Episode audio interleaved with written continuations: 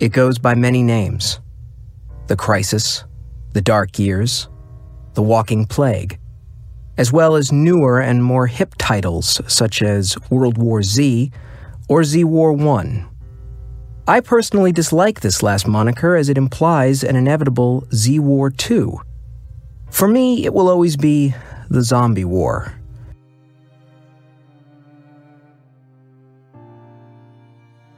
Seja bem-vindo à Liga dos Leigos, onde pessoas semi-aleatórias discutem assuntos que não dominam.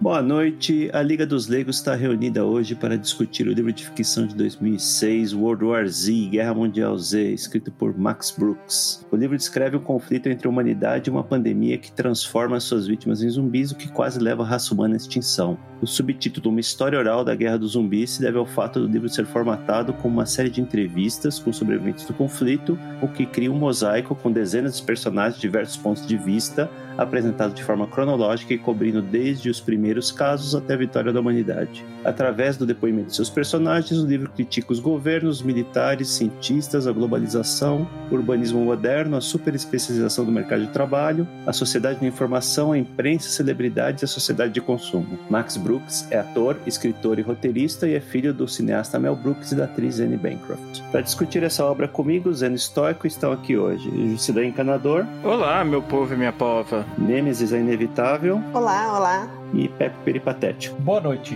Boa noite a todos. Pessoal, eu que indiquei a obra, mas eu gostaria de dar a palavra para Nemesis, que fez aí o lobby para a gente tratar desse, desse livro. E antes de mais nada, quero deixar bem claro que a gente está falando do livro e não do abominável filme do Brad Pitt, que não tem nada a ver com a obra aqui em questão. Exatamente, eu ia começar justamente com isso. Em primeiro lugar, a gente precisa deixar claro que a gente está falando do livro do Max Brooks e não do filme que o Brad Pitt fez e que assassinou com requintes de crueldade a obra literária literária. Mardito foi lá, comprou os direitos de filmagem e fez o que fez, né? Então, uhum. para os ouvintes do Liga, o filme foi inspirado mal, mal e porcamente no livro. Uhum. Fica aqui o nosso apelo para que vocês não desanimem de ler o livro, porque viram o filme. Não assistam o filme. Não, o filme é muito ruim. Livro, na verdade, o filme tem muito pouco da obra, né? Acho que a única cena que a gente consegue identificar é a muralha de Israel lá, mas vamos chegar, a gente chega lá no devido tempo. O, o... É, o livro, o livro é, é fascinante justamente porque é, não é uma história de zumbis, ao contrário do filme, né? O, uhum. o livro não é zumbicêntrico, o filme é zumbicêntrico. Então, o exercício, o exercício que o autor propõe é, na verdade, o seguinte, né? Vamos, vamos imaginar como é que diferiria o comportamento de diversos grupos humanos aí, quando não tem combustível, alimento ou abrigo garantido para ninguém. Uh, no caso do livro, o gatilho para essa reflexão foi a praga zumbi, que acabou com a capacidade logística do mundo, fazendo tudo faltar e em especial alimentos e combustível, mas podia ser outra coisa, como poder, por exemplo, uma pandemia de outra forma, ou como a que a gente está vivendo, aqui, eh, vivendo hoje em 2020, se ela fosse tão letal, tão, tão impactante quanto foi a praga zumbi. E aí, a partir daí, as, a, entre, através das entrevistas, como uh, disse o Zeno no comecinho, o livro conta histórias que cobrem as diferentes fases da praga zumbi, né? Como foi que os indianos combateram os zumbis, como que foi os, que os, os israelenses fizeram, o que, que os canadenses fizeram, como é que foi a experiência no Canadá, como é que os russos é, lidaram com a praga zumbi, os africanos e tal. Uh, o fato é que a natureza humana, é, nua e crua, não aparece quando tá todo mundo feliz e bêbado comemorando o ano novo, né? Ela flora de verdade quando ninguém mais tem nada a perder, e aí é que vem as reflexões mais interessantes desenvolvidas ao longo do livro. Como é que esses diferentes povos lidaram com essas crises, e dependendo das características desses povos, eles realmente lidam muito diferentemente com essa essa, com essa ameaça à existência deles, né? Eles podem ser mais apavorados, mais proativos como os americanos, ou eles podem tender mais à procrastinação como os sul-americanos, ou eles podem ser mais ou menos organizados, eles podem ser mais ou menos violentos, eles podem ter mais ou menos disciplina e habilidades para executar um plano. E esses modos de comportamento e tomada de decisão determinam até um certo ponto o nível de sucesso que eles vão ter. Ou não. Num ano como 2020, o paralelo com, com, entre os combates que eles tiveram contra os zumbis e o combate que a gente está dando ao Covid são muito óbvios, né? Apesar de, como eu, disse, como eu disse antes, o Covid ter se mostrado muito menos letal do que os zumbis que no livro chegam a matar, tipo, 90% da população de alguns países. É impossível que a gente não, não se faça algumas perguntas, como, por exemplo, se a gente estivesse vivendo realmente uma pandemia com uma taxa de letalidade de 70%, 80%, será que meu atual emprego seria considerado importante? Será que eu conseguiria proteger minha família? Eu tenho as habilidades, eu tenho as, os skills para proteger minha família? Se me faltasse uh, as, as conveniências que hoje a gente tem no mundo moderno, será que a gente estaria discutindo a implementação da linguagem neutra? Será que isso seria uma prioridade para gente? Então, todas essas questões são muito, muito atuais. Se parasse de sair água da torneira, né? Que você... Isso. Água? Torneira? É comigo, hein? Quer meu cartão? Uhum. Não, obrigado. O Juscelino manteria tudo funcionando. Dentro do possível, né, patrão? A questão aí é saber se, por exemplo, até que ponto a gente teria uma disrupção, né, um interrompimento assim no fornecimento de tubos e conexões Tigres e Amanco, né? se esses dois lugares, por exemplo, seriam afetados. Inclusive, um dos. É, o livro não tem muita coisa no Brasil, tem o caso de um médico, né, no Rio de Janeiro. É Fernando Silva o nome dele? Por incrível que pareça, era um nome, era um nome brasileiro, né? Não era Jorge de Piento. Sim, ou naquele filme do Leslie Nielsen, Ortega Peru, né? Que era o é. brasileiro é, lá que. Fernando Oliveira. Também não era Blanca, nada do tipo, não, não, não. Você vê aí que tinha lá ele falando um pouco lá de como foi numa clínica que ele trabalhava, né? Fazer transplantes clandestinos. Fazendo transplantes gente, é clandestinos. É Rio é. de Janeiro, gente. É Rio de Janeiro. A coisa é, é entendeu? Uhum. É diferente. Aí ele conta lá o que aconteceu e como o órgão transplantado dele vindo oriundo da China, vejam só, uhum. Como deu problema. No final das contas, mais carnificina para variar e até, até aquele depoimento dele é dado numa aldeia Yanomami, não é? Isso, na, na Amazonas. Ele vive numa uhum. é, Yanomami em árvores. O que indica que provavelmente o Brasil foi um dos países que entraram em colapso, né? É, a gente não tem informações sobre o que aconteceu com a Bahia e com o Distrito Federal nesse caso, né? Mas nós temos certeza, por fontes fidedignas, de que os, os, os funcionários públicos que não estavam no livro uhum. continuaram achando super importante o trabalho deles. Incluindo. Continuar, continuaram recebendo salário durante toda a praga zumbi. Não só salário, né, não apenas salário, como auxílio moradia, auxílio paletó, né? Todos aqueles auxílios, não se esquece, entendeu? Sim. É importantíssimo. Ah, então, é, é, eu acho que um aspecto interessante, só para é, reforçar uma das coisas que a Nelson começou falando, é sobre o filme. Tem uma entrevista muito legal com o Max Livro. Brook, tem uma entrevista muito legal com o Max Brook, onde pergunta para ele sobre o filme. Ele fala: Olha, é, eu ouvi dizer que tem um filme que aparentemente tem o mesmo título do meu livro.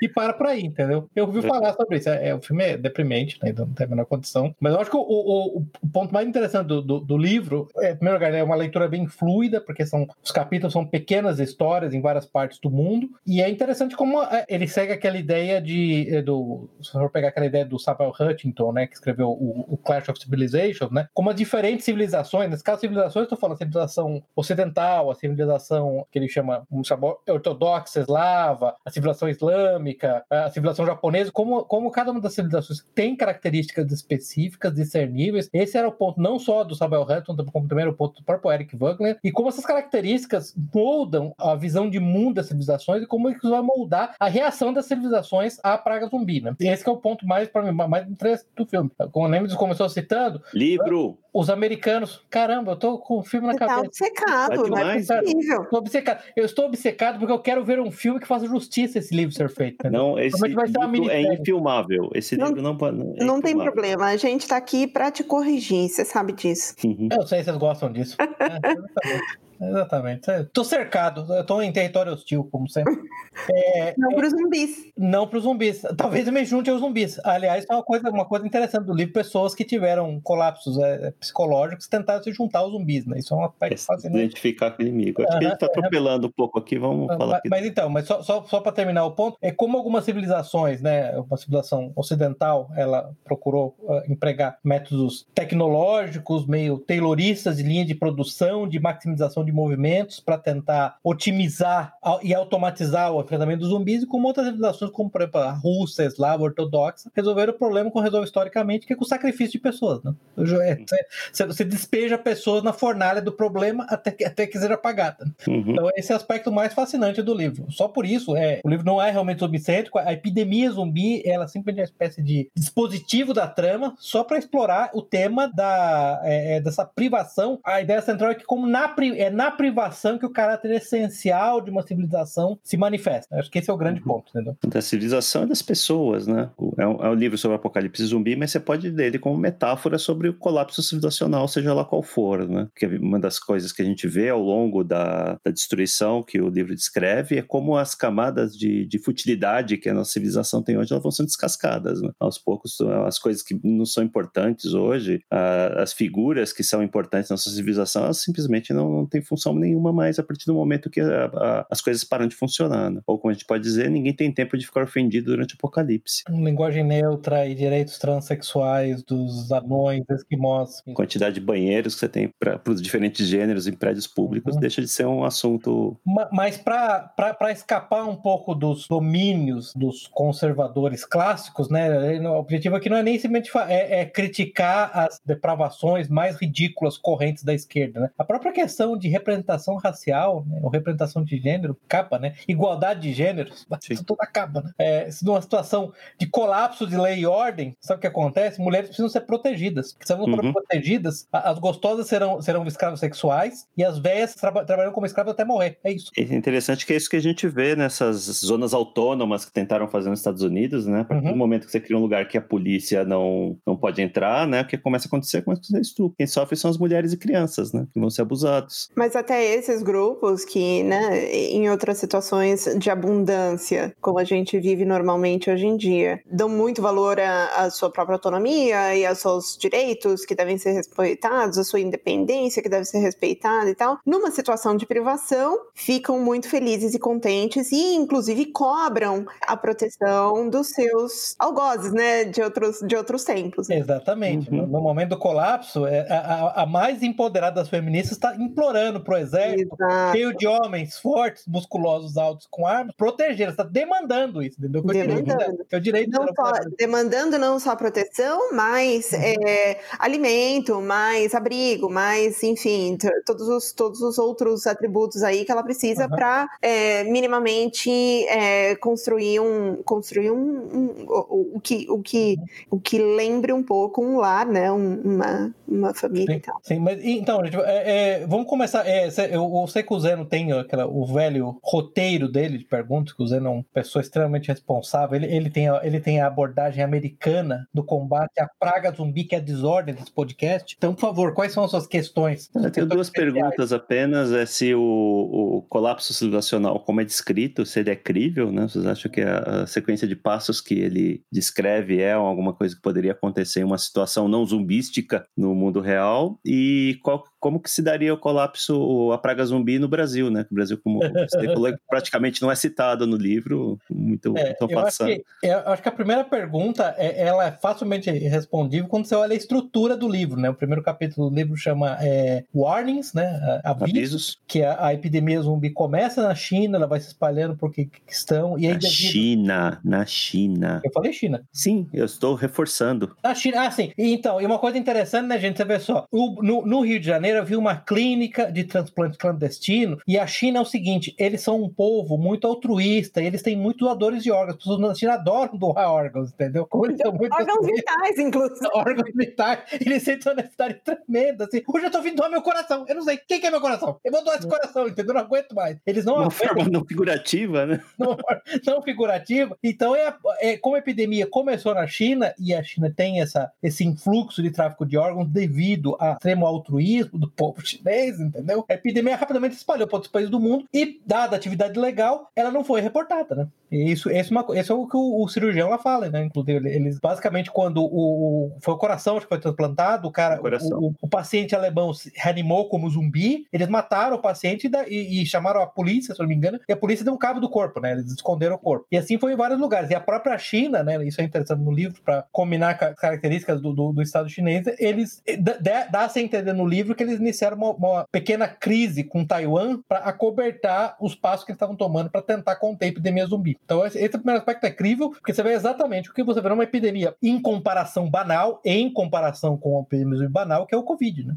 Deu acobertamento a primeira fase. Você lê o livro e você vê os fatos, a sequência de fatos que aconteceu no, no, na pandemia do Covid, você vê que tem muita coisa, é meio perturbador até como uhum. as coisas se repetem. Né? Sim. Você já começa na China, o governo chinês tenta é, desmentir, ocultar, reprimir a população, pessoas contaminadas é, para outros países, de diversas formas, aí as autoridades falham né, em dar o combate rápido, é uhum. é, é, bastante perturbador. No, no segundo capítulo, né, que é chamado de culpa, uhum. aí surge lá umas figuras mais, mais caricatas, talvez, que é o empresário que tenta faturar em cima da, da pandemia, né? Vendendo uma droga lá que não, não resolve nada. De novo, a indústria farmacêutica fazendo bonito, né? É, não resolve nada, mas interessantemente, eu esqueci até o nome agora do, do CEO da farmacêutica, ele cria uma, uma, uma, vacina contra a raiva, né? Porque inicialmente imaginava-se que, que, que a doença, a epidemia zumbi era uma espécie de raiva, ele cria uma vacina contra a raiva, que obviamente não funciona contra os zumbis, mas é importante lembrar que nesse caso em particular, o próprio governo americano compra milhões de doses aí, gente, compra milhões de doses da vacina dele no afã de tentar acalmar a opinião pública. Não lembro nem se era, era perto do ano eleitoral, então na verdade eles tentavam é. acalmar é. a opinião. Ano eleitoral, campanha. É tipo aquele cara que comprou 45 milhões de doses de vacina chinesa, é?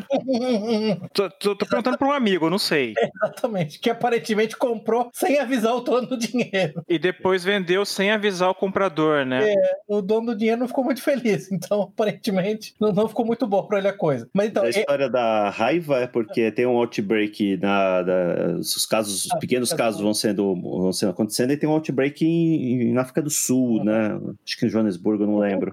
E aí fica conhecido como raiva africana a doença durante um tempo, quando ainda tá tentando entender o que está acontecendo. E aí o cara, o empresário, lança essa a droga chamada Phalanx lá para tratar a raiva, né? Uhum, sim. É, é raiva, vamos resolver raiva. E ele é mostrado, ele sobrevive, né? Ele é mostrado no fim do livro, vivendo isolado lá na, no Polo Sul. Não, acho que é em Vladivostok, é na Sibéria, se não me engano. Que ele tá... Sibéria? Não lembro. É em algum lugar frio lá. Não, não. Vostok, eu... É Vostok. É Vostok, Antártica. Não, é estação Vostok na Sibéria, na, no, no, na Antártida. É na Antártida. Antártica, isso. Antártica. Mas Sem é engraçado. pingo de arrependimento, né? Falando, ah, eu, aque... eu aqueci a economia, eu resolvi o Ah, então, é, eu não sei, você, você falou que é uma caricatura, mas honestamente ele tem aquele tipo de psicopatia que é bem comum entre, entre liberais ou libertários ou anarcapitalistas meio autistas, meio amorais, né? Não, não. Eu vendi algo, eu coloquei no mercado algo para ser comprado voluntariamente. Quem comprou sabia o que estava comprando. Eu falei que a vacina era contra a raiva. Eu não tenho culpa de nada, entendeu? Até uhum. Então, você pode até dizer que é, você pode até é é, é, é, é, fazer o caso que é caricato, mas honestamente, eu particularmente conheço, tanto pessoalmente quanto por escrito, muitos libertários que são sociopatas ou, ou autistas desse jeito, tá?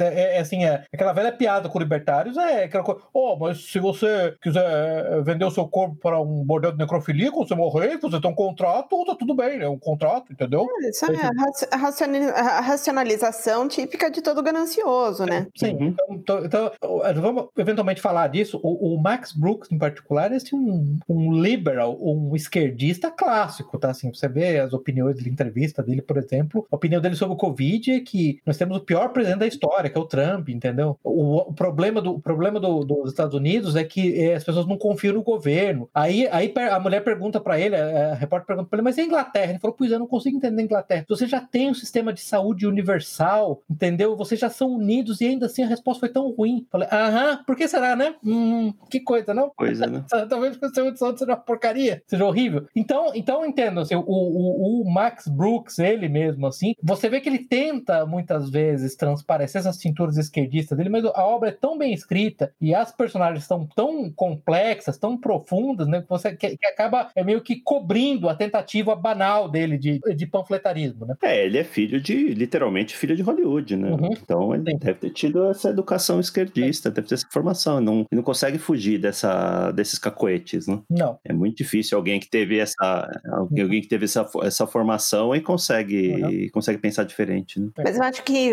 voltando um pouquinho na sua pergunta, Zeno, que eu acho que é muito, muito boa, quer dizer, será que na eventualidade de um colapso civilizacional, será que é, em geral, as fases que a gente passaria por elas, né, seriam as que o livro explora. Eu acho que né, isso é um, isso é um, um aspecto super interessante de explorar. Eu acho que o, o livro é muito bem estruturado, inclusive nesse aspecto. Você tem uma, uma uh, fase inicial aí de uh, reação desordenada a essa, a, a essa ameaça existencial, né? Um, um, tanto de negação, depois um tanto de reação desordenada com a, com a vacina, que não era, na verdade, efetiva. É, aí depois uma fase de nós vamos, nós vamos prevail, né? Nós vamos conquistar esse, esse não, não, desafio, jogando um monte de toda a nossa força em cima desse, desse problema, mas nós vamos prevail. E depois uma certa estruturação dos esforços, é, bem de acordo com o caráter de cada civilização, né? Por exemplo, é super interessante a gente ver a, a instituição da, do distress, por exemplo, do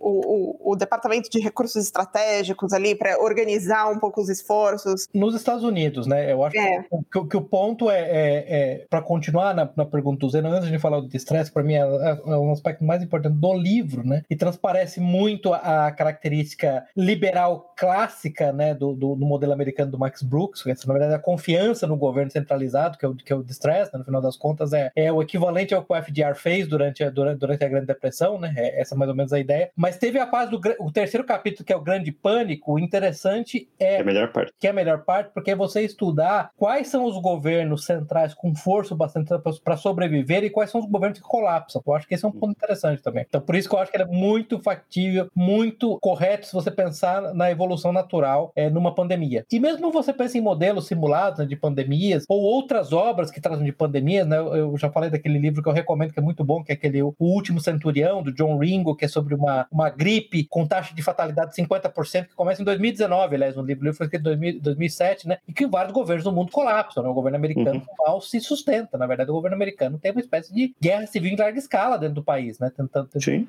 manter. Ou daquela série, que não é uma série boa, mas tem a premissa interessante, que é aquela, acho que é, chama em português O Último Navio, The Last Ship. Last é, um navio, uhum. é um navio da Marinha Americana que está numa missão no, no, no, Círculo Ártico, alguma coisa, e nesse meio tempo uma epidemia, sei lá, 80% de fatalidade, é, varre o mundo. Não sei se você lembra, Roseno. Uma das coisas que acontece quando o navio volta do Círculo Polar Ártico, acho que é o Círculo Polar Ártico estava em silêncio de rádio, ele começa a contactar o mundo para tentar descobrir o que está acontecendo, eles contactam um, navio russo, e aí eles, é, é, o, o, cara do navio russo fala, não, o governo russo acabou, não tem mais governo, o governo russo caiu. Uhum. Aí o governo americano, todo mundo morreu na Casa Branca, todo mundo foi contaminado e morreu, ninguém mais sabe quem é, quem é o governo. Então esse aspecto é muito interessante. E de, desse colapso inicial, né, a maioria dos governos, na verdade, eles são tão complexos, né, para usar aquela teoria lá do Joseph Tainter, né, do, do colapso de sociedades complexas, as sociedades, os, os governos concorrentes são tão complexos, tão hiperespecializados, que a primeira coisa que acontece numa situação de ameaça existencial como essa, né, é que os governos caem. Na verdade, quando você descreve o estresse, descreve qual foram as sessões, é quase como aquele banho de ácido, né? Quais foram as sessões que suportaram o banho de ácido do governo e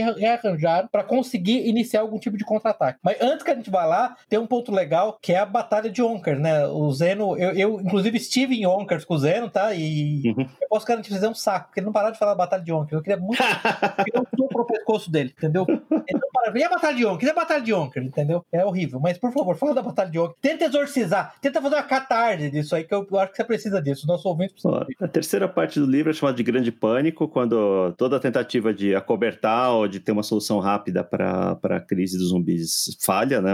Realmente a hora que a, que a merda atinge o ventilador. E o governo americano, a, a reação natural dele é tentar resolver isso com o poderio militar. Yonkers é uma cidadezinha próxima de Nova York e os militares americanos resolvem fazer ali uma, um, uma posição de defesa para conter a, a horda de zumbis que está vindo de Nova York para o resto do país e fracassam miseravelmente, né? Estão totalmente despreparados para o tipo de inimigo que eles estão enfrentando, né? E é interessante porque o zumbi em si, ele, é, ele não, é, não é um inimigo particularmente poderoso, né? Ele é fraco, é um ser humano, mas ele transmite uma sensação de, de um pânico, né? Uma, aquela, uma coisa tão diferente que eles estão acostumados que os soldados acabam, acabam entrando em pânico e, e quebrando a linha. Né? É. E os armamentos que eles levam estão tão, são, são inadequados, os armamentos da guerra moderna são feitos para. É, a estratégia da guerra moderna é feita para destruir as linhas de armazenamento, linhas de suprimentos inimigos, é feito para uh, apavorar o inimigo. Para né? ferir, Ele- ferir o inimigo, não matar. para ferir, porque um soldado ferido ele vai obrigar o outro soldado a sair da linha de combate para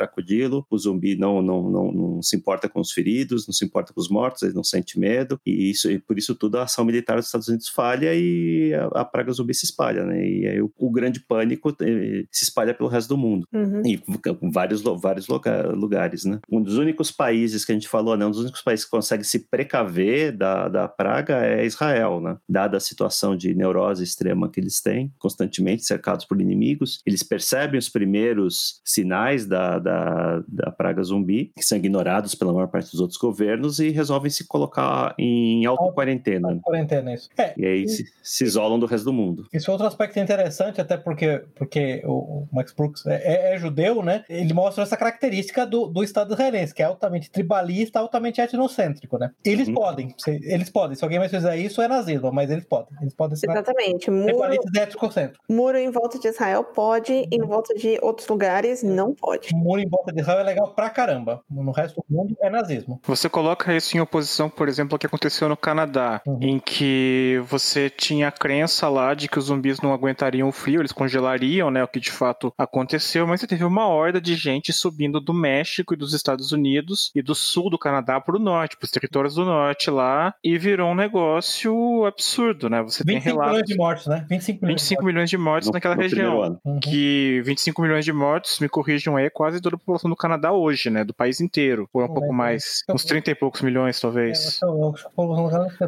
aí. Então, agora, imagina se o Canadá fizesse um muro ali. Uhum. Não tem a menor condição. Outro caso bastante interessante aí, a gente falou agora há pouco da África, por exemplo, ninguém. Evidentemente se sentiu ofendido por ser chamado de, de peste africana, essa história de raiva africana, melhor dizendo, né? E, além disso, a África do Sul, que é onde teve um- uma boa parte do surto inicial, lembrando que veio da China, essa porcaria, pra variar, ela teve de desenterrar ali uma, uma história que era ligada a um cara que tinha participado do apartheid, né? E que Uhum. teve que ser chamado lá pra, porque ele tinha um plano, achavam que ele tinha um plano pra salvar o país quanto aos zumbis, e de fato ele tinha. O livro dá uma forçada de barra dizendo que ele era um cara que tinha acabado com todo e qualquer sentimento dele mesmo, que era um cara extremamente frio e calculista, não é? Não lembro o termo certo, não é frio e calculista, mas que ele não sentia emoções básicas assim, né? Ou Quando na pelo menos verdade não era guiado pelos sentimentos dele, o que hoje é exatamente o que a gente vê em todo tipo de comunicação, em todo tipo de atividade humana. Tudo guiado Sim. pelos, pelos próprios sentimentos, né? Então, acho que isso, isso, é um, isso é um aspecto interessante do Redeker, que é caracterizado É. Paul Redeker. É um dos melhores personagens do, do livro, inclusive, Uhum. com todo esse exagero que possa ter nesse pedaço. Mas enfim, ele faz aquilo, ele mais uma vez, aí, como já foi colocado, algumas sociedades optam por colocar uma parte da população pro sacrifício, né? Mas esse Sabe era o plano dele, né? Esse era É, ele o era, plano era o plano, era o plano dele. E foi exatamente isso que aconteceu por lá. Vamos explicar como é que se deu isso. O Uhum. Paul Redeker era um, um membro do governo do apartheid sul-africano e ele foi responsável por um plano que era chamado de Orange 84, na época do auge do apartheid, para lidar com a contingência de uma revolução no país. O que, que a gente vai fazer se tiver uma revolução dos negros aqui? O, que o governo branco vai fazer? E ele determinou lá, a gente vai segregar, vai fugir aqui. Ele determinou quem que, quais pedaços da sociedade iriam ser salvos, quais pedaços da sociedade iam ser sacrificados, iam ser deixados para trás, e como que ia fazer para o país continuar sobrevivendo. Esse plano foi adaptado pelo governo sul-africano para ser um plano de contingência contra os zumbis e foi replicado por outros governos do mundo, Estados Unidos e outros países que Alemanha, sobreviveram. Cada um Alemanha, implementou a né? sua versão. Alemanha, Japão, Japão. a, a Índia, né? Cada um implementa a sua versão desse plano originalmente concebido lá pelo sul-africano. Isso é interessante de observar, né? O, Paul Redeker é um personagem que carrega com ele para pós-praga zumbi o estigma que ele criou, né? Que, que foi criado sobre a, pessoa, a personalidade dele pré-praga zumbi, numa época em que politicamente correto ainda era importante, ainda era algo, algo a ser observado. É verdade.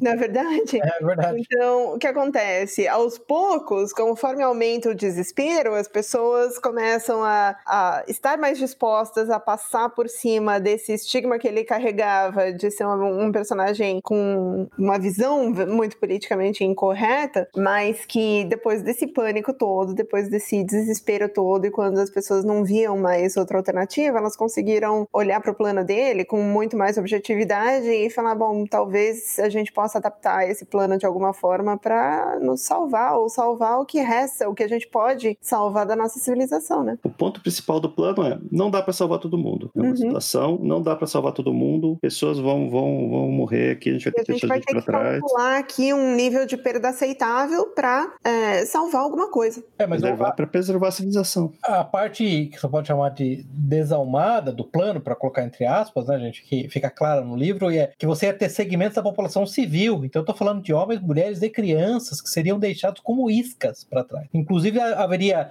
seções do país que estariam, estariam cercadas de zumbis, que elas seriam mantidas, vamos dizer, através de, de reposição é, de suprimentos aéreos, mas não porque eles estão interessados em salvar aquelas pessoas, não porque eles acham que pode salvar aquelas pessoas, é para propagar o tempo que as pessoas ficariam vivas, para servir de atrator para os zumbis, porque uma das características dos zumbis, eles são atraídos por humanos, né, eles são atraídos por barulhos e cheiro de humanos. Então era importante manter humanos vivos como praticamente como iscas vivas, né? E, e esse ponto que a Neves fez é muito importante porque o, o Paul Redeker, qual que é o ponto dele? Na é, religião secular civil moderna, né, do marxismo cultural, ele cometeu o pecado capital, o pecado sem perdão, que ele era o que? Ele era racista entendeu? E é interessante Exato. que quando ele foi que, ele, que, que não tem nada a ver com assim a gente pode discutir isso dentro do, do, cristianismo em particular. Racismo nem pecado é, né? insisto nisso.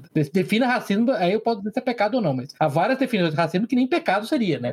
Que, que, que está crime, né? Quando vai uma equipe de, do Serviço Secreto Sul-Africano recuperá-lo no meio do, do caos da pandemia, ele até acha que, inclusive, eles foram lá para matá-lo. Falar, ah, o governo está acabando, eles resolveram executar esse racista, né? O governo negro da África do Sul, da Nova África do Sul, resolveu executar esse racista. Na verdade, quem tinha chamado ele, quem está atrás dele, no livro era o Nelson Mandela, né? Quem tinha pedido para que voltasse, né? E não é, não é nomeado, mas fica claro lá. Que... Fica claro que é o Nelson Mandela, assim, que é o pai da nossa nação multicultural, multirracial, né? Que não é exatamente multirracial, a África do Sul, na verdade, hoje é mais uma supremacia negra do que, do que multirracial, né? Mas é, é, mas é o Nelson Mandela. Mas eu acho que esse é o ponto interessante, que ele é um dos poucos personagens que ficou com esse estigma de racismo, né? Porque até o racismo, tá, gente, né? Quando há, há o embate da epidemia zumbi, quando todo mundo tem que salvar, até isso acabou, tá? Até isso deixou de ser um problema, deixou de ser uma, uma issue, tá? Todo mundo Exato. interessado em, so, em, em, sobreviver. Então, então é, esse é o personagem realmente mais interessante e depois ver o plano dele implementado em vários lugares. E, em certa medida, né, com as, as restrições de novo civilizacionais, por que essa questão civilizacional é tão importante, né, levando em conta o individualismo e os direitos civis, as liberdades civis americanas, foi implementado também nos Estados Unidos, na medida em que há vários pontos do território americano, né, o território americano foi basicamente é, deixado para os zumbis até as Montanhas Rochosas, né, foi do, da costa, é, costa leste até as Montanhas Rochosas foi deixado para os zumbis. E os enclaves de humanos que sobraram lá eram abastecidos via aérea quando dava, quando podia. Na verdade, se reagruparam entre a Califórnia e as Montanhas Rossores, tentaram recomeçar né? é, é, produzindo primeiro alimentos, né, depois é, insumos básicos, antes que eles conseguissem começar a produzir algo relevante para tentar fazer a retomada. Né? Bem interessante. Eu achei uma pena que a Califórnia tem, não tenha sido tão afetada, sabe? É, é não, e o que é meio até irreal, né? Dada, dada a porosidade do território californiano, não tá, não tá claro para mim porque a Califórnia não seria afetada, né? O lugar é uma bagunça, o estado é meio disfuncional já, né? Então não tá claro para mim por quê, né? E vamos, de, vamos e venhamos, as habilidades dos habitantes da costa oeste em termos de sobrevivência não são assim muito. É, não são mais, né? né? Não são mais. Tá? Vocês estão acompanhando o noticiário lá da Califórnia agora? Estamos gravando isso aqui final de outubro. As restrições para o feriado de ação de graças na Califórnia são uma coisa de louco, né? As pessoas não podem receber mais que três pessoas. É, é, tem que, não pode cantar, tem que fazer as refeições do lado de fora da casa. Coisa é, mas é, é, essa, essa é a coisa mais interessante no livro e é uma coisa muito interessante que a gente está vivendo hoje. É, conforme a, a, nossa percepção de, de, de, ameaça, ameaça à nossa sobrevivência aumenta, é, a gente fica mais e mais suscetível ao controle por governos ou por quem quer que seja que ofereça para a população um mínimo senso de segurança, né? Então, tanto, é, tanto a gente começa a desprezar conceitos como como politicamente correto, como racismo, não racismo, liberdade ou, ou não, liberdades individuais e tal. E assim vai numa progressão até que é, outros tabus vão começando a cair, como até, por, por exemplo, o canibalismo em uma das partes do livro a gente acaba observando. O Canadá, né? a moça lá do Canadá, né, que era americana que virou canadense, depois se refugiou lá, re relata inclusive canibalismo, né? Exato. É, é, é, eu acho que é um, um ponto interessante, né, que é, é, é aquele, aquele filósofo americano Samuel Francis chamava isso de anarcotirania, né? O que é interessante desse modelo californiano, dado que na verdade a, a doença Covid em particular é uma espécie de, de simulacro de um colapso, não é um colapso. As pessoas gostam. A, a, eu acho que foi uma vez aquele Ramsey Poe que tem uma conta do Twitter que ele falou: as pessoas gostam de sentir num filme de Hollywood que o mundo tá acabando. Né? Então esse é o ponto. Então eles têm a narcotirania nesse sentido, é, é muito parecido com o STF fez, por exemplo, no Rio de Janeiro, né? As pessoas velhinhas são presas por nadar e por andar sem máscara. Traficante uhum. não pode nem ser preso. Não pode. Não, não, não, pode. não, pode, não pode nem ser abordado pela polícia. Então é interessante você ver. É difícil imaginar que um estado tão anarcotirânico quanto Califórnia ou Rio de Janeiro pudesse sobreviver bem no, no caso de uma pandemia, porque isso já, já, já é, tipo, é, coisa típica de uma polis disfuncional, né? É, da, da, natureza do, do californiano para que se identificasse com zumbis, ah, considerasse combate ao zumbi como zumbo, zumbifobia. Zumbifobia, essa zumbifobia, exatamente. exatamente. Interessante, é interessante esse, esse ano bizarro que a gente está vivendo, porque como a pandemia não tem um nível de letalidade suficiente para, enfim, levar a situação para um extremo ou para outro, a gente vive nesse pandemônio em que metade da população está se sentindo super oprimida e está aceitando todas essas, essas medidas que o governo está tá implementando a troco de, uh, entre aspas, proteger a população, e outra parte da população está completamente em outra, em outra, em outro mindset, tentando, tentando viver uma vida normal e tentando make sense de toda essa confusão que a nossa sociedade virou e ainda está naquele, naquele, naquela tentativa de é, continuar com a, com a agenda progressista, né? Então, quer dizer, a gente, ao mesmo tempo que vive toda essa, essa loucura da, da, da pandemia e dessas medidas que estão acabando com as liberdades individuais, a gente continua discutindo linguagem neutra, pronomes, é, pronomes. ações afirmativas e tudo mais. É, é, é realmente um ano sui generis. Mas você veja que interessante, né? É, Nemesis, é, só, só, só, um negócio que eu lembrei que era importante falar. Nos últimos cinco anos, a, a Europa recebeu dezenas de milhões de refugiados. E, de repente, com o Covid, o fluxo de refugiados parou, né? Pois é. Interessante que os governos europeus, de uma maneira ou de outra, acabaram usando o, o Covid como uma, uma desculpa para tentar parar uma política claramente suicida, inclusive eleitoralmente suicida para eles. Não é só civilizacionalmente, é eleitoralmente suicida para eles. O político só se importa com, com eleições, né? que é imigração em massa, né? Uhum. Interessante. É por isso que é interessante que a parte 3 do livro se chama o Grande Pânico, né? O pânico é, é uma coisa, é uma, uma emoção muito interessante, porque não é o medo, né? O não. medo é uma coisa que você pode enfrentar. O pânico é uma coisa que é vivida em, em conjunto, né? Isso, não é vive... contagioso, é social. O pânico é social, não é individual. Então, é, é isso que a gente está vivendo, esse pânico, você tem que usar máscara, você tem que fazer isso, tem que fazer não aquilo, casa, senão... Não pode sair de casa. É, não pode sair de casa, tem que usar máscara dentro de casa. É, é um sintoma de pânico, né? Um pânico estimulado, né? Se não Sim. for planejado. Os espetáculos mais bizarros que eu particularmente presenciei, assim, e me lembro daquele vídeo do Brasileirinhos, lembra aquela primeira série do vídeo Brasileirinhos, Não Tenhais Medo, quando ele falava uhum. que os humanos estão acabando, é essa, essa satisfação que essa parte efeminada e medrosa e panicada da população tem, quando alguém morre de Covid, fala, ah, mas o cara não usou máscara, mas é, fica uma espécie de ritual religioso de punição, né? Mas vamos ver, Sim. ele morreu, ele pegou Covid, mas ele usava máscara, era contra a máscara, ele ia em bares, né? O que, que ele uhum. dizia sobre o Covid? Ele negava a gravidade do Covid ou não, né? É, é, tudo isso é determinado, pra, é usado para determinar se você vai comemorar ou não a, a, morte de alguém que morreu de Covid. Só lembrando que o Covid, né, a taxa, de, a taxa, segundo os últimos números do Centro de Controle de Doenças americano, a taxa de sobrevivência média é 99,89%. Tá? Só para lembrar. É, eu vi só aumenta um, pouco, só aumenta um pouco a mortalidade acima de 65 mais, anos. É, mais 60, 69, não, é 70 anos, né? É, eu vi um comentário engraçado é, é, dizendo que, dados os efeitos colaterais que a gente está vendo na vacina, na vacina de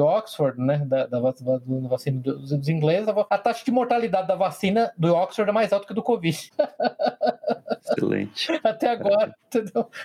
Vai quase pegar Covid. Entendeu? Parabéns aos envolvidos. Né? Não, mas é, é, é muito Bom. interessante. Então, a, aí eu não sei, acho que nesse ponto aí teve o grande pânico, né? Vários governos se reagrupando, tentando sobreviver atrás das várias linhas, das linhas que eles conseguiram. Acho que é um, uma parte interessante durante o grande pânico, acho que outra, outra parte interessante de falar é a reação dos russos, né? Alguém quer falar dos dízimos? Jusilei, o russófilo de plantão. Nossa, o russófilo de plantão. Bem, os russos, assim como os sul-africanos, encararam a peste zumbi com essa mentalidade aí de que você teria de fazer sacrifícios de parte da população. E você tinha um caso lá, por exemplo, de um, de um padre que servia lá as forças armadas russas, que, enfim, os militares russos eram mandados lá para o combate e muitos deles voltavam contaminados, né? E aí, me corrija se eu estiver enganado, mas basicamente o padre era o encarregado de executar aqueles que estavam contaminados lá. Uma espécie de um ritual que eles faziam tudo junto, não era? Não, então, são duas, é, são duas partes. Dois momentos. É, isso aí são dois momentos. O momento que eu acho mais interessante do dízimo, o momento inicial, quando o governo russo estava em sério risco de entrar em colapso, porque todos os governos estavam entrando em colapso, né? A epidemia do se espalhando. A maneira como o governo russo resolveu garantir a lealdade das tropas é colocando as tropas, porque tem uma base militar, eles colocaram todas as tropas em, um círculo de 10, né? Tiraram as armas das tropas, deixaram as tropas forças especiais com as armas, para montar os Spetsnaz, né? Os russos montaram montando guarda. Falou, agora você tem pedras, vocês vão escolher de cada 10, vocês vão escolher um para matar, e vocês vão ter que matar. Uhum. E aí tem o, o depoimento de uma soldada russa falando que aqui naquele momento é aquilo lá que basicamente consolidou, fortaleceu a lealdade das tropas russas para sempre com o líder russo, que virou uma espécie de czar, né? O líder russo, no caso, né? Sim. Então, isso é, é, é, muito é, interessante. Inclusive, a Rússia é tratada no, no livro, lá no começo desse capítulo, como Sacro Império Russo. Sacro Império tirem, Russo, tirem daí suas próprias conclusões, é, lembrando que esse livro foi escrito em 2006, isso. antes da retomada da Crimeia e antes de uma série de outras isso. coisas, isso. começadas a partir de 2007, 2008, com a mini guerra contra a Geórgia, que, enfim, moldaram o que seria a Rússia depois que o Putin resolveu dar uma banana para o Ocidente. É, isso tudo aconteceu porque as tropas, essa tropa especificamente, estava patrulha, em patrulha, eles começaram a descobrir o que estava acontecendo, né? começaram a descobrir os primeiros indícios do zumbi e ameaçaram se revoltar. Aí no que elas se revoltam, o governo faz, um, faz uma, uhum. uma punição exemplar para todo mundo. Que, que, que vocês sabem que é algo que o exército francês, na verdade, fez na Primeira Guerra Mundial, né? Ah, é? Não sabia. Ah, fez, é, houve uma tentativa de motim. Vocês têm que lembrar que o exército francês foi o exército que provavelmente teve o maior número de baixos, tirando o alemão na Primeira Guerra. O exército francês foi dizimado. Chegou um ponto que é, houve uma, um motim, é, o motim foi controlado, mas uma das condições para que o motim, para que os soldados fossem perdoados, é que eles teriam que, eles soldados teriam que fuzilar os líderes do motim. E depois daquilo, o alto comando francês decidiu não mais fazer operações ofensivas de larga escala contra os alemães. Foi em 1917 ou 18, não me engano, foi perto do final da guerra já, né? Porque realmente os, os franceses estavam se acabados, assim, é. essa ideia que a gente tem, usualmente, ah, o exército francês é um exército médio, não sei o que, de jeito nenhum, o exército francês na Primeira Guerra Mundial foi provavelmente o exército mais profissional que houve, né? Provavelmente, eu diria que é melhor exército que houve, mas é um exército que sofreu o maior número de baixos, assim, é um ponto de, é, chegar num ponto que batalhões inteiros eram, eram tinham que ser rotacionados porque eles iam acabar, né? Assim, tem batalhões que desapareciam, morria todo mundo, né? Então é, é, interessante que já foi usado na história, né? Porque da maneira de manter os soldados na linha, vocês vão ter que matar os seus colegas que iniciaram o motim. Entendeu? Isso foi muito interessante. Os russos usaram também essa técnica. Eu acho que os dois pontos que mostram bem, né, gente, a diferença entre civilizações é os russos fazendo o dízimo, né? Ou seja, você, você, cada grupo deles vai ter que matar um, vou ter que matar pedrada, inclusive, e o país que teve o maior número de suicídios durante a epidemia zumbi, o grande pânico, que foi o Japão, né? Olha que interessante. Né? Mas só para completar, a Rússia tem o caso do padre russo também. Sim, né? mas o padre russo é perto do final, né? Quando eles. Porque uma coisa que acontece é que depois dessa fase, o grande pânico, daí como é que chama? Depois tem um capítulo do livro que chama Turning the Tide, né? É virando a maré, né? É que chega num ponto lá que tem o, o, o presidente americano, que é uma, uma figura negra lá, que eu, eu imaginei que fosse baseado no Barack Obama, né? É uma espécie de homem sábio, maior que a vida. O Zeno me falou que não é isso, né? Que aparentemente ele foi baseado no Colin Powell. Colin Powell foi secretário de Estado, né, americano, é, é, o general de, general de quatro estrelas, né, ele resolve conclamar as, as Nações Unidas, ou o que sobrou das Nações Unidas, a parar de se esconder atrás das linhas de defesa que eles tinham montado, né, e partir para a retomada. E aí que o mundo todo meio que concorda em retomar, e obviamente no caso americano a gente pode discutir altamente técnica a retomada, né, eles têm um monte de tecnologias que eles estão usando. No caso russo era, era jogar soldados em cima dos zumbis. E quando o zumbi morde alguém, alguém ele fica contaminado. Né? E nessa Rússia, sacro Império Russo, né? Suicídio é a única solução para o soldado, suicídio é um pecado mortal, né? Aí tem esse padre ortodoxo russo que fala: olha, eu escutei isso diretamente de Deus, né? O que, que eu tinha que fazer? Eu não podia deixar soldados se matar e condenar as almas dele ao inferno. Eu descobri que a função dos padres, dos capelões nas unidades de combate era matar os soldados infectados. Essa seria a nossa função, né? Então é interessante vê essa mente russa, né? A mente espiritual russa, inclusive, que é uma coisa que o Ocidente esquece, né? Que os russos são profundamente espirituais, inclusive, né? Tem mais dois, dois é, episódios interessantes na fase do Grande Pânico, né? Um é o que acontece com a Coreia do Norte. Excelente. A Coreia do Norte desaparece, né? Ninguém uhum. sabe o que aconteceu com ela. Aparentemente no. O que não acontece no É, o que não acontece. É, o... Durante o, o Grande Pânico, é, a Coreia do Sul perde de vista todos os soldados, toda a população. Aparentemente eles vão se esconder em algum bunker e nunca mais ninguém tem notícia, né? Uhum. Se, eles, se eles morreram todos nos bunkers, se sobreviveram, criaram uma civilização paralela, ou se foram destruídos pelos zumbis enquanto lá. E todo mundo tem medo de entrar e tem algum tipo de armadilha, alguma arma nuclear que vai disparar automaticamente se, se alguém invadir o território do, da Coreia do Norte, né? Então o livro é contado de um ponto de vista de décadas depois do começo, a guerra, a guerra contra os zumbis aparece dura 10 ou 15 anos, né? então é bem depois do final do conflito e ninguém teve coragem ainda de explorar a Coreia do Norte. E outro episódio interessante é que acontece com o Irã. Ah, sim. É, o Irã está sendo avassalado lá por um fluxo de imigrantes, de refugiados, né, melhor dizendo, do, da Índia, da China, do Paquistão. E o Irã resolve tentar isolar o caminho de acesso que vi, passava vinha do Paquistão, né? Destroem uma ponte lá, fazer um, um depoimento de um, de um piloto de bombardeio que ia destruir uma ponte. Só que isso detona uma resposta militar do Paquistão, que detona outra resposta militar do Irã. E como está tá nesse momento de, de, de, confusão extrema, os governos desmantelados, os dois países se envolvem numa guerra nuclear total, né? São destruídos, destroem um Várias cidades, várias cidades são destruídas, né? Uhum. guerra nuclear, sim. E é, e é, interessante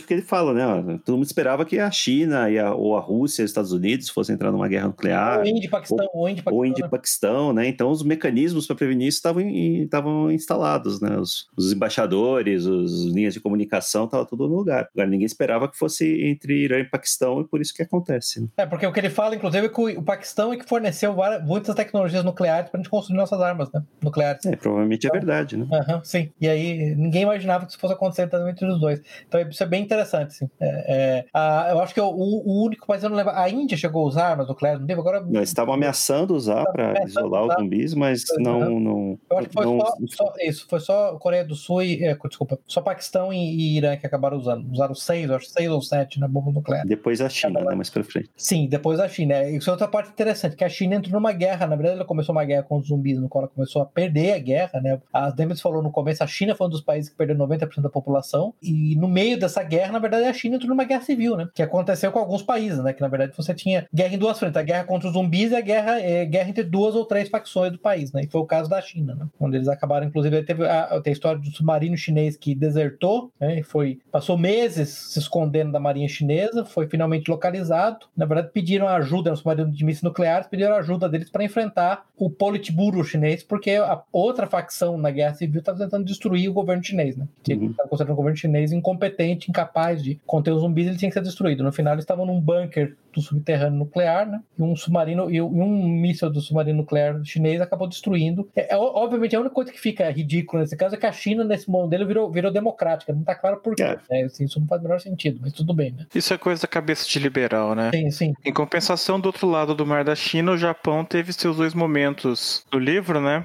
Uhum. Um deles, para mim, é o momento mais inverossímil de todos, que é um, um senhor japonês cego que ficou cego quando criança ainda. Hiroshima, começou, é, em Hiroshima. E que começa a matar zumbis louco e translocado e alucinadamente. E você pensa, cara, isso aqui em qualquer circunstância aqui não, cara, isso não existe, que começava a sentir a floresta por onde ele tinha se retirado lá e trabalhava num hotel e de repente virou o maior matador de zumbis do Japão. Enquanto isso, o governo do país fez um plano de evacuação do país, que, que, que muita gente foi para o continente né? asiático, foi, foi para Sibéria, pegaram a ilha de Sakhalin e mais alguma outra coisa também no continente. E o caso do Japão também tem a figura mais deprimente do livro, um personagem que eu gostaria muito de cobrir de porrada caso existisse existisse, que é um. Otaku, né? É otaku, é um nerd. É um nerd. É, é um otaku lá, um nerd que fica o tempo todo falando de como é importante ficar armazenando e coletando informação e blá blá blá, e acaba fugindo por uma corda de lençóis do prédio depois que os pais morrem num, num ataque de zumbis lá, e o cara é patético.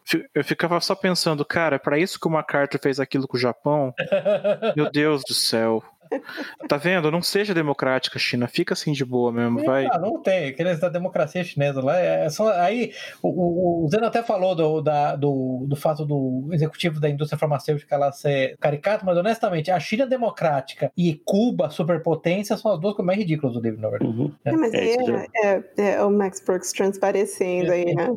Exatamente. É. Dois políticos que ele deixa claro quem são o, o Mandela, que a gente já falou, outro é o Fidel Castro, que também é elogiadíssimo. É elogiado, gente, o Fidel Castro. É, o Zeno, numa outra conversa que nós tivemos sobre o livro, estava inconformado com essa história de Cuba, né, Zeno? Uhum, sim, porque no livro lá o Cuba acaba sendo recebendo um monte de refugiados dos Estados Unidos, dos outros países lá da América Central, e como Cuba tem um super, super sistema de saúde, né, tava totalmente preparado para lidar com a praga zumbi, e e, Fidel Castro, visionário, transforma essa, todo esse monte de, de, de pessoas que poderiam ser criadoras de problemas numa força de trabalho para tornar como uma superpotência industrial e ser o celeiro do, do mundo aí pós, pós zumbi, né? O celeiro é a manufatura do mundo, né? Não faz o menor sentido, né? Não, é, com refugiados dos Estados Unidos e de Hogwarts, né? Para criar é. indústrias a partir do nada, né? Sim. Não, não, é, é um país que tem problema para produzir açúcar, entendeu? Cana de açúcar. Né? Um processo dominado no século XVIII. Subitamente eles estão produzindo navios, mísseis, tanques. Tem céus com, você coberto de células fotovoltaicas, né? O, o, o, dólar cubano, como é que chama? Esse é dólar cubano, né? Peso, peso cubano. Peso, cubano. peso conversível, é. Uhum. Peso o... é a moeda mais, mais, poder, é mais forte do mundo, né? Mais poderosa do mundo. O lance é o seguinte: tudo aquilo que você aprendeu sobre socialismo, que a Luciana Genro e a Manuela Dávila vivem falando que não é o socialismo de verdade, uhum. o Max Brooks descreveu como Cuba nesse livro, tá? Uhum. É isso. O socialismo de verdade deu certo em algum lugar, gente. Porque foi de verdade. Exatamente. Porque olha que beleza. Agora, de verdade. Agora, olha só, eu não vi o filme, eu creio que no filme não era assim, não, né? Não. Em Cuba. Não, não tem nada. Então, tá vendo? No filme o socialismo de verdade já não existe mais. Olha só. Uhum. Não existiu. O filme parece é, Israel, Coreia do Norte, Coreia do Sul, Coreia do Norte e Estados Unidos. É basicamente isso. Ah, Inglaterra, né? Inglaterra e, e Itália. É isso. Basicamente é isso. Entendeu? Não parece mais nada. Então, mas agora a parte mais importante do livro para mim é a parte do os Estados Unidos se reorganizam, né? Primeiro para sobreviver e aí se, se organizam para criar armas e para criar uma ofensiva no qual eles retomar o território americano todo. Eles criam esse departamento que eles chamam de Stress, é Departamento de, de Strategic Research, Department of Strategic Research, de recurso estratégico. Tem um diretor do Distress e esse cara tem um poder absurdo, né? Tem um poder colossal. A primeira coisa que ele, que ele faz é, é reclassificar toda a força de trabalho segundo a utilidade da profissão. Uhum. Isso aí a, a, a, a, Nemes, a Nemes se diverte muito com isso, né? Por exemplo, tinha gente como uma advogada especialista em patente de jingle, que ganhava, sei lá, dezenas de milhões de dólares por ano, ela recebeu a categoria F9, a mais inútil, enquanto uhum. isso a, a empregada, faxineira. faxineira. dela, recebeu a categoria A1, porque acho que ela sabia costurar, um negócio assim, né? E costureiro, soldador, encanador, como eu lei aqui, só eram, eram categorias A1, É nóis, é nóis. Que era a 1, que eram as categorias mais, é, é, mais privilegiadas, né? mais necessárias para reconstrução. Isso aí é uma inversão total interessantíssima, né? Não, mas uh, adding insult to injury, né? Uh, essas pessoas que tinham cargos importantes e empregos totalmente supérfluos numa sociedade totalmente desorganizada como a pós-zumbi, né? É, essas pessoas tinham que ser retreinadas, porque elas estavam concentradas nesses campos de refugiados, e o Distress ia lá organizar treinamentos para elas serem retreinadas e adquirirem habilidades daqueles que anteriormente é, prestavam serviços para essas pessoas, né? Quer dizer, uhum. é, a advogada de patentes, de jingles, né, não sei o que lá, que é totalmente inútil. Tinha que ser, teve que passar por diversos treinamentos lá com, com uma pessoa que anteriormente é. era sua faxineira. Então, é, é, isso é uma. Isso é, é, é muito. É, é, é, muita satisfação, né? Ver uma coisa dessas uhum. acontecendo, ainda que seja na ficção, vai. e essa reorganização se dá em vários níveis, não essa questão produtiva, né? Lembrando que a gente, na sociedade moderna, industrial, né, ela é dependente de vários sistemas, né? sistemas todos interligados, temos sistema financeiro, sistemas de produção e distribuição de energia, é, redes de comunicação, as redes de transporte e logística, que se um deles falhar, todos leva todos os outros juntos, né? O Distress, na entrevista com o Distress, ele mostra, o diretor mostra lá os ingredientes necessários para fazer um refrigerante, né? Um root beer, né? Sei lá. É root beer, é root beer, isso. Que vinha ingredientes do mundo inteiro, né? Para você ter um, um, item simples que custa alguns centavos de dólar ali na, na loja de conveniência da esquina. Então, isso é uma ilustração sensacional do, do nível de abundância é, em que a gente vive atualmente, né? A gente, é, por esse um centavo aí que você estava mencionando, dizendo que custa pra gente uma root beer hoje em dia, a gente está comprando, na verdade, um produto que precisa de uma cadeia logística complexíssima uhum. para trazer todos esses ingredientes e tal, não sei o quê. E a gente sempre fala disso, né? Hoje a gente vive numa situação de abundância que não dá para comparar nem com reis de poucos séculos atrás. É, é, é o nível de conveniência que a gente tem, tendo água corrente, saneamento básico em todo lugar, estradas asfaltadas, combustível sob demanda. Tudo isso cria uma sociedade que, ao mesmo tempo que é muito frágil, realmente perdeu total, totalmente esses skills que a gente devia ter mantido, né? Sim, pra sobreviver no caso de um um colapso, um colapso ainda que parcial, porque como a gente está observando nesse, nesse, nesse caso do root beer, né? São cadeias, como eu disse, complexíssimas e, portanto, fragilíssimas. Sim, e interligadas. Exato. E, e, e, então, quer dizer, a gente se põe nessa situação de extrema fragilidade, vulnerabilidade, né? É, a gente está no sob qualquer métrica uh, mensurável que você imagine de bem-estar social, a gente está no ápice da, da era de ouro, né? Mortalidade infantil, expectativa de vida vida, é, tratamento de saúde, paz, né? Apesar de a gente reclamar da violência, o mundo vive uns 70 anos de paz contínua, né? Não tem guerras de grande porte afetando a maior parte da população. Tem guerras entre potências industriais. Chegamos num ponto que hoje é um problema de saúde pública, a obesidade provocada por excesso de alimento. Em que outro momento da humanidade isso aconteceu? Excesso de alimento era um privilégio das classes mais mais abastadas, do topo da cadeia. Hoje, hoje tem pessoas na linha de pobreza que tem problema de excesso de alimento. Isso é inimaginável no passado passado. Então, no, quando você chega no, no, ápice da sociedade, qualquer passo que você dê para frente ou para trás vai ser, vai ser uma queda. Né? É, porque é uma sociedade hiperotimizada, as cadeias de produção, as cadeias de suprimento são hiperotimizadas, portanto são frágeis. Né? Qualquer pontuação mínima é bastante para causar um, um problema. Então, mas essa, é, essa é a parte interessante do estresse, né? A necessidade de retreinar todo mundo para um mundo onde as cadeias de produção não existem mais. Né? Tudo tem que ser produzido localmente, né? Tanto que você lembra que uma das coisas que eles fazem é tem equipes que vão, quando conquistam um novo território, limpam dos zumbis, eles têm que entrar e começar a coletar materiais, é, é, ferragens para tentar reciclar, né? Porque você não tem que produzir, então você tem que conseguir tudo que você puder reciclar, é fundamental, né? É fascinante isso, mas a parte. Pode esperar mais o cobre chegar do Chile, o, sei lá, o lítio, vindo da, da Bolívia. isso. É. E outro aspecto interessante é que assim, a gente vive nesse estado de ápice civilizacional do ponto de vista de recursos materiais, né? Mas o nosso nível de resiliência mental, resiliência como espiritual, como espiritual exatamente, é, é, é ridiculamente baixo. É, esse é, é todo esse processo aí de uhum. reconstrução teve que se basear justamente nas pessoas mais resilientes, porque as menos realmente não conseguiram se ajustar e se adaptar ao, aos, novo, aos novos tough times, né? É, tanto que nos Estados Unidos mesmo, no livro, né, você tem uma, uma quantidade grande, não é igual ao Japão, que foi o maior do mundo, mas tem uma quantidade grande de suicídios, né? Porque teve dois filtros, né? Um filtro foram as pessoas que não conseguiram correr rápido bastante para fugir dos zumbis, para perceber a ameaça reagir a tempo, né? Ficaram confiaram no governo, ficaram sentados passivamente escutando, escutando as mentiras do governo. E outro filtro são pessoas que quando perceberam que a vida não ia ser mais essa vida de abundância muito maior do que um rei do século XVII, quando eles perceberam que a nova realidade ia ser uma realidade que é a realidade dos seres humanos em 50 mil anos de história, preferiu se matar, né? Então você teve dois filtros aí, né? Isso é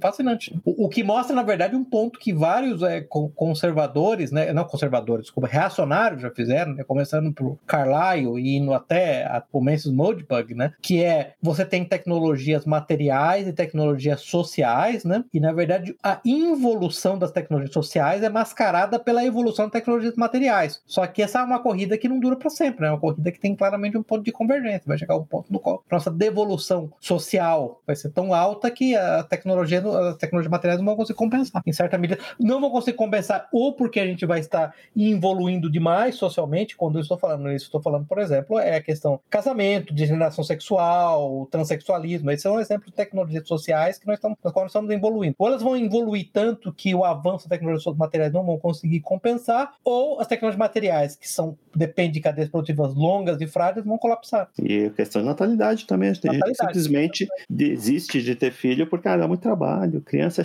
chato. Me focar na minha, vou me focar na minha carreira, entendeu? Qual é a sua carreira? Eu faço PowerPoint num cubículo, entendeu? Sim. Nossa, que carreira fantástica, entendeu? Fantástico. Uhum. Escrevo relatórios, entendeu? É, é, isso. Eu fiz, fiz uma planilha hoje. Então, o casamento, monogamia, é, é, a, a primazia masculina sobre o feminino, tudo são tecnologias sociais para facilitar o quê? A natalidade, a alta, alta, alta, taxa de fertilidade, tá, gente? Então é um exemplo de tecnologia social. Quando uhum. você acaba com tudo isso, né? Quando você acaba com a monogamia, quando você acaba com o casamento, quando você acaba com a. Quando você estabelece a igualdade de homens e mulheres, o resultado prático é o quê? Você acabou com a, você diminuiu a taxa de fertilidade imediatamente. Esse é um exemplo de tecnologia social. Esse é um, é um ponto também que é, que é abordado no fim do livro, né? Que a, a soldada, soldada russa lá, ela tá tendo um filho atrás do outro, né? É, ela vira uma espécie de parideira, né? Ela vira uma espécie. É, para repopular a Rússia, né? Você perdeu tanta gente, porque tem que lembrar que o método russo é solta soldados em cima dos zumbis e aconteça o que acontecer. É o taxa de baixo. Eles tiveram que repopular o país com basicamente as mulheres se tornaram parideiras, né? E é um, uma função sobre a qual tem uma coisa meio contraditória, né? Porque ela fica falando que não acredita naquilo, que não acredita naquilo, mas que faz alguma coisa assim. Eu, eu lembro que na hora eu pensei, cara, essa menina tá perdidaça. É, não, isso é muito interessante. Ela falou que ela não, ela acredita no Sacro Império Russo, que ela não acredita nem no cristianismo, mas ela tá dando a vida dela, a coisa mais preciosa que ela tem, ela tá tendo um filho atrás do outro, ela nem, ela mesmo fala que ela nem vê os filhos, né? Ela tem um uhum. filho, o filho é tirado dela, né? Dado, sei lá, pra família, sei lá, pra quem quer dado pra ser criado. Ela dá um filho atrás do outro. Quer dizer, no fundo, o, o que você tá falando não coaduna com seus atos, porque o seu ato, na verdade, é de máximo sacrifício, né? O contrário. Sim. Eu acho que isso aí foi até uma ironia involuntária do Max Brooks. Eu duvido que ele tenha pensado nisso na hora. E, e para voltar no ponto americano, né, a, a solução americana, na verdade, depois do fiasco de Onkers, no qual usaram aviões F-22 e mísseis guiados a laser e bomba de fragmentação contra os zumbis, né? Que não adiantou nada, porque os zumbis continuaram vindo, né? Foi criar um novo exército que era muito parecido com o exército meio das guerras napoleônicas, né? Era um exército que é, marchava a pé, porque não tinha combustível para levar as pessoas em transporte de tropas. Eles se organizavam em fileiras, né? Você tinha a primeira fileira abaixada, a segunda fileira de pé. Atiravam com rifles semi-automáticos, os rifles nem tinham modo automático. Atiravam na cabeça, não no centro de massa, que qualquer exército moderno faz, atirar na cabeça, que os zumbis só morrem quando você acerta, destrói o cérebro deles. E você tinha psicólogos operacionais que acompanhavam e faziam rotação dos soldados, né?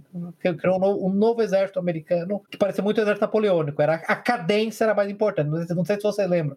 Um dos soldados, né, que aparece várias vezes no livro, o Todd Wayne, que estava na Batalha de Onkers, depois estava no novo exército americano retreinado. Inclusive o uniforme era, era azul, se não me engano, não era nem mais verde, porque não tinha mais necessidade de camuflagem. Uhum. É, ele falava, a gente treinava tiros com metrônomo, com metrônomo, né? A gente atirava com metrônomo para manter a cadência de tiro. A coisa mais importante era manter a cadência, atirar. A, a, a arma, inclusive, era calibre 22, tá, gente? Não era nem um fuzil de grande calibre, mas eles usavam um pequeno fuzil calibre 22, porque o objetivo era te acertar um zumbi na cabeça. Só isso. Você vê que diferença dos russos, onde basicamente você tinha hordas de soldados que eram jogados contra zumbis, muitas vezes é, usando nada mais do que armas brancas, né?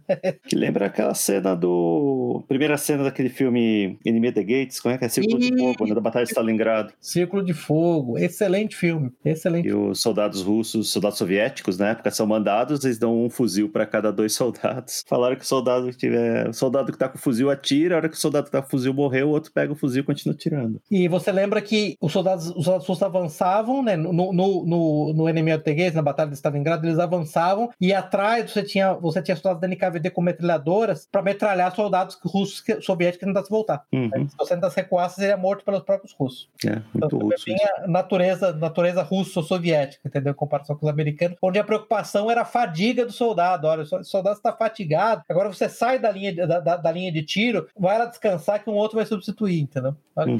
Acho que eh, eu tô pensando agora, conforme o Pepe tá falando, que hum, ajuda bastante ser interessado em história, né? Uhum. Le, a, lendo esse livro, porque eh, se você não, não tem esse interesse em saber um pouco de história e saber sobre história das guerras mundiais ou um pouco sobre, é, sobre cada, cada, cada povo que o, o livro endereça, você não, não pega, não, não capta essas, essas sutilezas ou essas analogias ou similaridades com eventos reais, né? E o, e o Max Brooks, ele fala, ele fala que ele é um apaixonado por história, né? ele gosta da história, então você vê claramente que ele É. leu essas anedotas, né, Exatamente. Sim. claramente ele leu sobre cada um delas. Pra... Saber um pouco sobre a primeira, história, a pri- a primeira Guerra Mundial, a Segunda Guerra Mundial, ajuda a entender aí a Sim, dinâmica no, na Rússia Uhum. é, contra os zumbis. Saber um pouco sobre o apartheid é, ajuda a entender um pouco sobre o Redeker. É, saber um pouco sobre a história do Japão e, e os, os conflitos com a China ajuda a entender também a-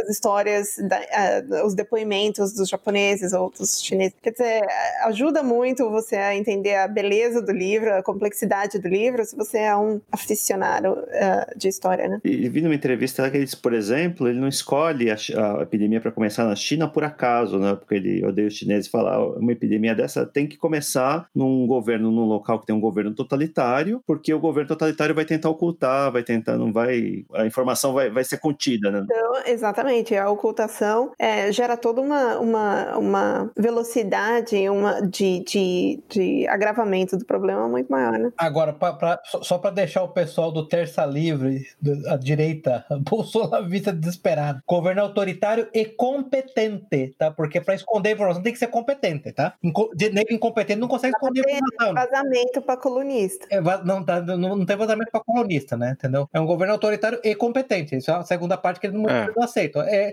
é possível ser as duas coisas, tá, gente? Aliás, é, é- não é incomum, não, tá? As duas coisas. Não tem vazamento para colunista e não tem vazamento de radiação detectado pela Suécia também, né? Isso!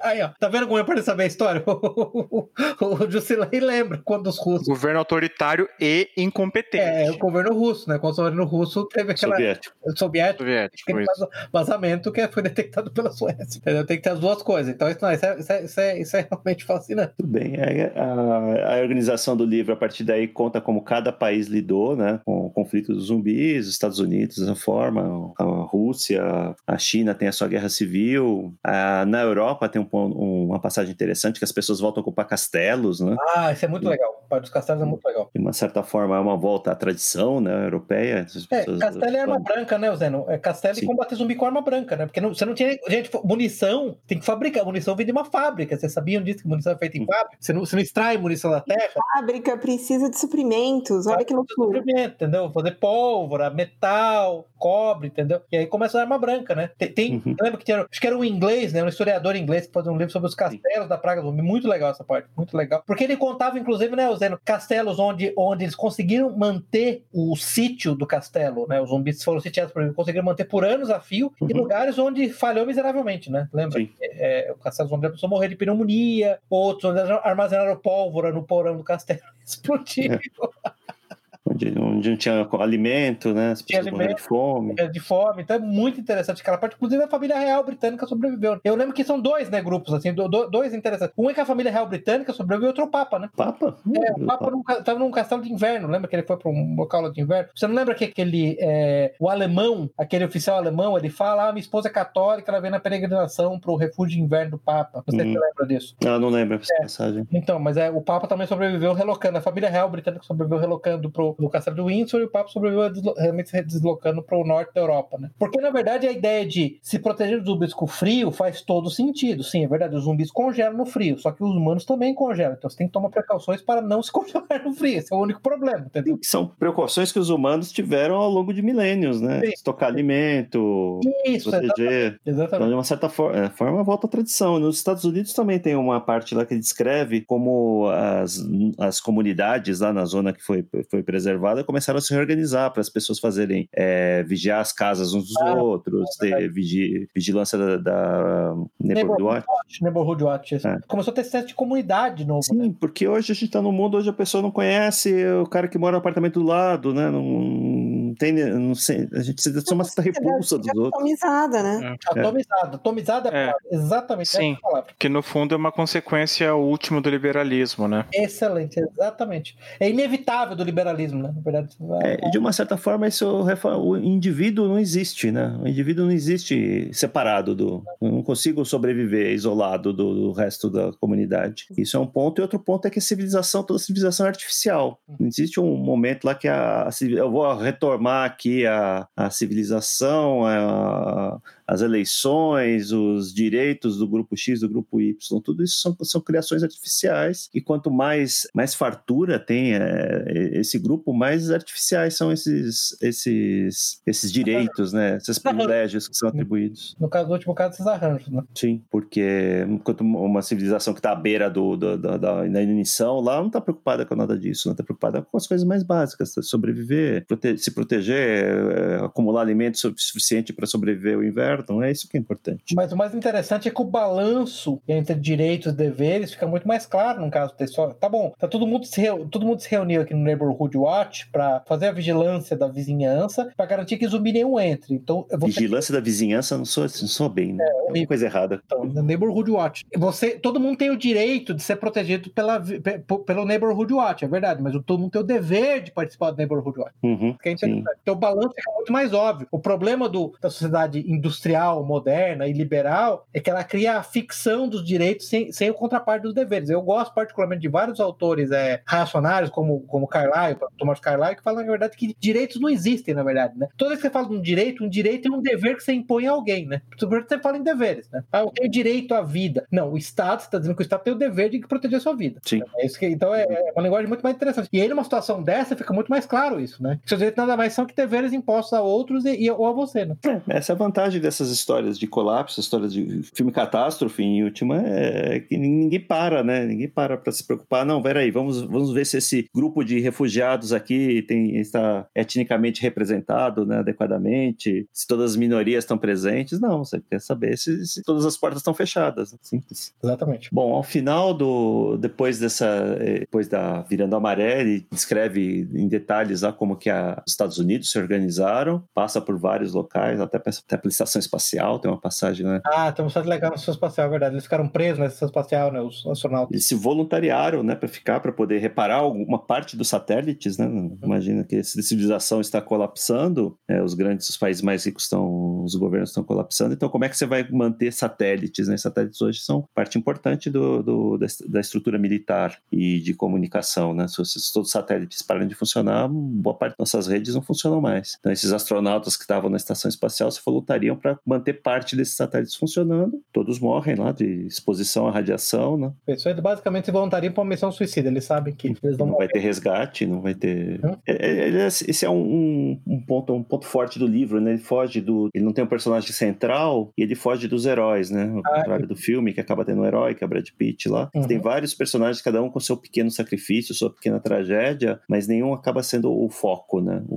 o Tem um grande final feliz, né? Você não tem um grande final Sim, feliz. não tem uma solução mágica, não tem uma cura que alguém cientista lá genial, abnegado descobre. Não, é trabalho duro, sacrifício. É a coisa mais irritante do filme, entendeu? A sacada, o cientista, acho que é italiano, que tem a sacada de como resolver. Ah, toma banho na que coisa Sim. ridícula, né? É verdade, para enfrentar a praga é anos de, de luta, sacrifício de dezenas, milhares, centenas, milhões de indivíduos, né? Uhum. Para conseguir recuperar um, uma, um pedaço daquela civilização que foi destruída. E, e você lembra que no final do, do, do, livro, quando o livro termina, na verdade são 10 ou 15 anos após né, a, a retomada, eles têm ainda todo o verão, eles têm uma espécie de. Alguns zumbis que estão é, congelados se. Reanimam. E reanimam e aparecem. Então, eles, como ele, um dos uma das personagens fala: não, a gente tá tendo cada vez menos é, é, é, eclosões de zumbis né, a cada ano, mas ainda tem, tem que tomar cuidado. As crianças são ensinadas, né? A... Uma pergunta: é tipo quando a gente relaxa o lockdown e aí tem um novo pico de infecção? É, exatamente. exatamente. É, o sistema de saúde do Brasil pode entrar em colapso. Pode entrar em colapso. Múltiplas vezes por ano. É. Por ano. Não, porque o sistema de saúde no Brasil não está em colapso constante, não tem gente tendo filho na calçada. Isso é uma novidade, é. nunca tinha acontecido antes. Uhum. Nunca critiquei. Um amigo do México estava me dizendo esses dias que alguma autoridade do país disse que só relaxaria mesmo o lockdown no, no, no México quando a taxa de ocupação dos hospitais caísse abaixo de 50%, o que... O que aconteceu? Bom, basicamente quando foi isso? Quando Iturbide ainda era o imperador do México, é, é isso? É, pois é. Gripe espanhola, né? Que morreu todo mundo. É, sim, não tinha. Os hospitais ficaram limpinhos, entendeu? É, coisa louca, né? Assim, umas métricas tiradas literalmente do, do nariz, né? Mas é, eu acho que tem muito, olha, eu vou te falar, aquele tweet que eu vi, mas é um tweet só daquele bronze pó, é, é, tem muito daquilo, tá? A maioria das pessoas, incluindo profissionais de saúde, profissionais do governo, eles adoram essa ideia de se imaginar vivendo num filme de catástrofe, num, num livro de catástrofe, sem que seja uma catástrofe de verdade, que me desculpe, 99,9% de sobrevida não é uma catástrofe. Então eu acho uhum. que o Covid, nesse aspecto, foi a combinação perfeita para quem quer viver essa apocalipse porn sem ter que pagar o preço do apocalipse porn, que é o número grande de mortos. Então é perfeito. Para quem quer pagar de herói. Quer pagar de herói, exatamente. Um paciente, um paciente chamado Brasil, né, Mandetta? E assim, esse cenário do Covid é o cenário perfeito para os governos de todo mundo brigarem, né, com medidas e, e organizações, e não, todos fracassaram miseravelmente, com coisas contraditórias, politizando remédio, politizando tratamentos. Para mim é o um exemplo perfeito que não, o governo não funciona, simples. Assim. Deveria ter sido o, o, o pôster, né? nossa, resolvemos isso aqui, fizemos hospital de campanha, tomamos as medidas, protegemos os grupos de risco e beleza, vida normal não, até, até hoje gente, gente falando que tem, tem que voltar ao lockdown, medidas autoritárias em vários lugares do mundo, sem nenhum vazamento, né, puramente político ou puramente motivados pelo pânico. Então, Mas é, é que não funciona, né, Zeno? Porque na verdade é, é uma doença que não, que, que, que não põe um teste real para nenhum governo, né?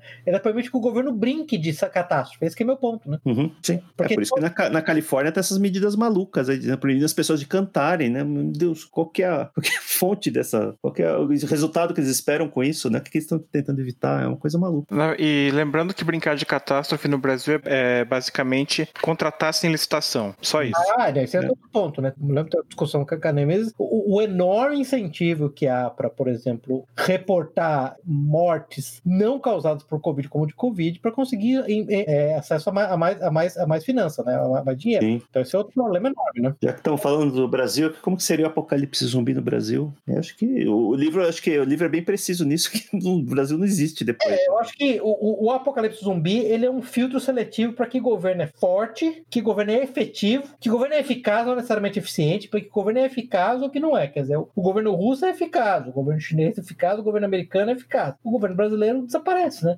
Desaparece a população na sequência, né? E, e mais especificamente, o que, que significa ser eficaz, né? Uhum. Um é montar um plano, Uhum. E outro é entregar o plano, ou seja, faz, enforce o plano. O Brasil não tem nenhuma dessas características. Não tem organização para tomar decisão e não tem organização para executar é, em, em, tempo recorde. Que alguém vai lá e tenta tomar uma decisão, aí vem um juiz da quarta vara de não sei quanto não barra a decisão. Não, não pode. Vou cancelar o horário de verão. Não tem que ter horário de verão. Vou fazer horário de verão agora. Não, não pode ter horário de verão porque vai atrapalhar a festa do boi bombar. É, um... é. assim. E aí, e aí vem o editorial lá, como é, o editorial da Folha de São Paulo. Exterminar zumbis é contra a democracia. É. Aí vem, o, aí vem o Globo dizendo lá, depois de toda aquela fala de alguém pra, falando da importância do combate aos zumbis, aparece lá, outro lado. Aí eles tentam entrevistar um zumbi para dizer, para ver o que, que tá acontecendo. Não, e, e, vai aparecer, e vai aparecer aquele monte de gente reclamando que é uma ameaça ao Estado Democrático de Direito. É. Gente, olha, vocês falam esse termo perto de mim, as pessoas que me conhecem não falam esse termo. Esse é, isso dá gatilho, dá gatilho. Esse termo dá, dá gatilho no Pepe. Dá gatilho no Pepe, entendeu? Quem fala esse termo merece a pé na bunda. É, pra mim, pra mim é. esse é o maior enema de bairro. Do... Você, se você falar isso pra mim, você é um idiota, cara. Assim, não tem jeito. Se tivesse sentado numa mesa, for, for num casamento, tivesse sentado numa mesa, você falar Estado Democrático de Direito, meu amigo. mas, mas, ô Pepe, diz uma coisa pra mim. Falar zumbi não é uma forma de racismo contra zumbi dos palmares? Como é que é? É, por isso que eu gosto. Por isso que eu gosto. Por isso que eu não, não me importo com o zumbi. muito bem, muito bem. Mas, você, voltando aqui, voltando aqui para o cenário Brasil versus zumbis, lembrando que São Paulo, por exemplo, é uma cidade que basta chover ou ter uma, um feriado prolongado e o transporte, todo o sistema de transporte entre colapso, né? Demora três horas para cruzar a cidade. Imagina uma situação que a população está em pânico, tentando fugir da cidade, é desgraçado. evacuar São Paulo, evacuar a cidade de São Paulo. Né? É, uma evacuação é absolutamente impossível, né? Eu acho que, não sei como é o trânsito no Rio de Janeiro, deve ser parecido. Hoje, São Paulo e Rio de Janeiro formam o que eles chamam de uma megalópole, né? Com 51 milhões de habitantes, uma das maiores do mundo. Praticamente não tem divisões, não tem fronteiras ali, né? Uma cidade atrás da outra. Então, se acontecer uma epidemia zumbi em um lugar, fatalmente vai chegar no outro e fatalmente vai se espalhar para o resto do país. E assim, a gente tem forças de segurança é, mal equipadas, né? Mal em quantidade insuficiente. Temos uma população desarmada, né? Então, quem que vai resistir ao, ao apocalipse zumbi? É bastante complicado isso. O que é interessante, né, Zeno? Porque no livro, quando tem a reunião da ONU para decidir a retomada do território dos zumbis, quando vai partir há uma delegação do Chile, né? A gente uhum. vai que o Chile sobreviveu, mas é, o que considerando o Chile correntemente é irônico, né? Considerando que o Chile é. É, o Chile. Zumbis você... né? Correntes, é difícil imaginar que ele fica sobreviveria, mas tudo bem. O Chile tem a vantagem geográfica, né? Como tá meio isolado ali pelos Andes, né? É, acaba. Tem, algumas, formas, algumas barreiras ali contra outros países, né? O, o livro descreve que a Argentina deixa de existir, né?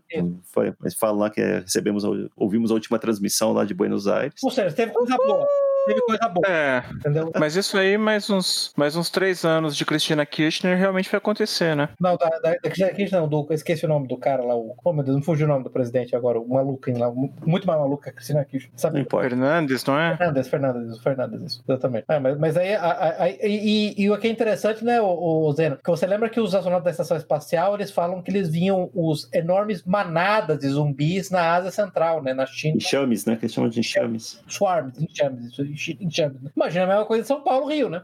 É. Vai de, da Patagônia até Fortaleza.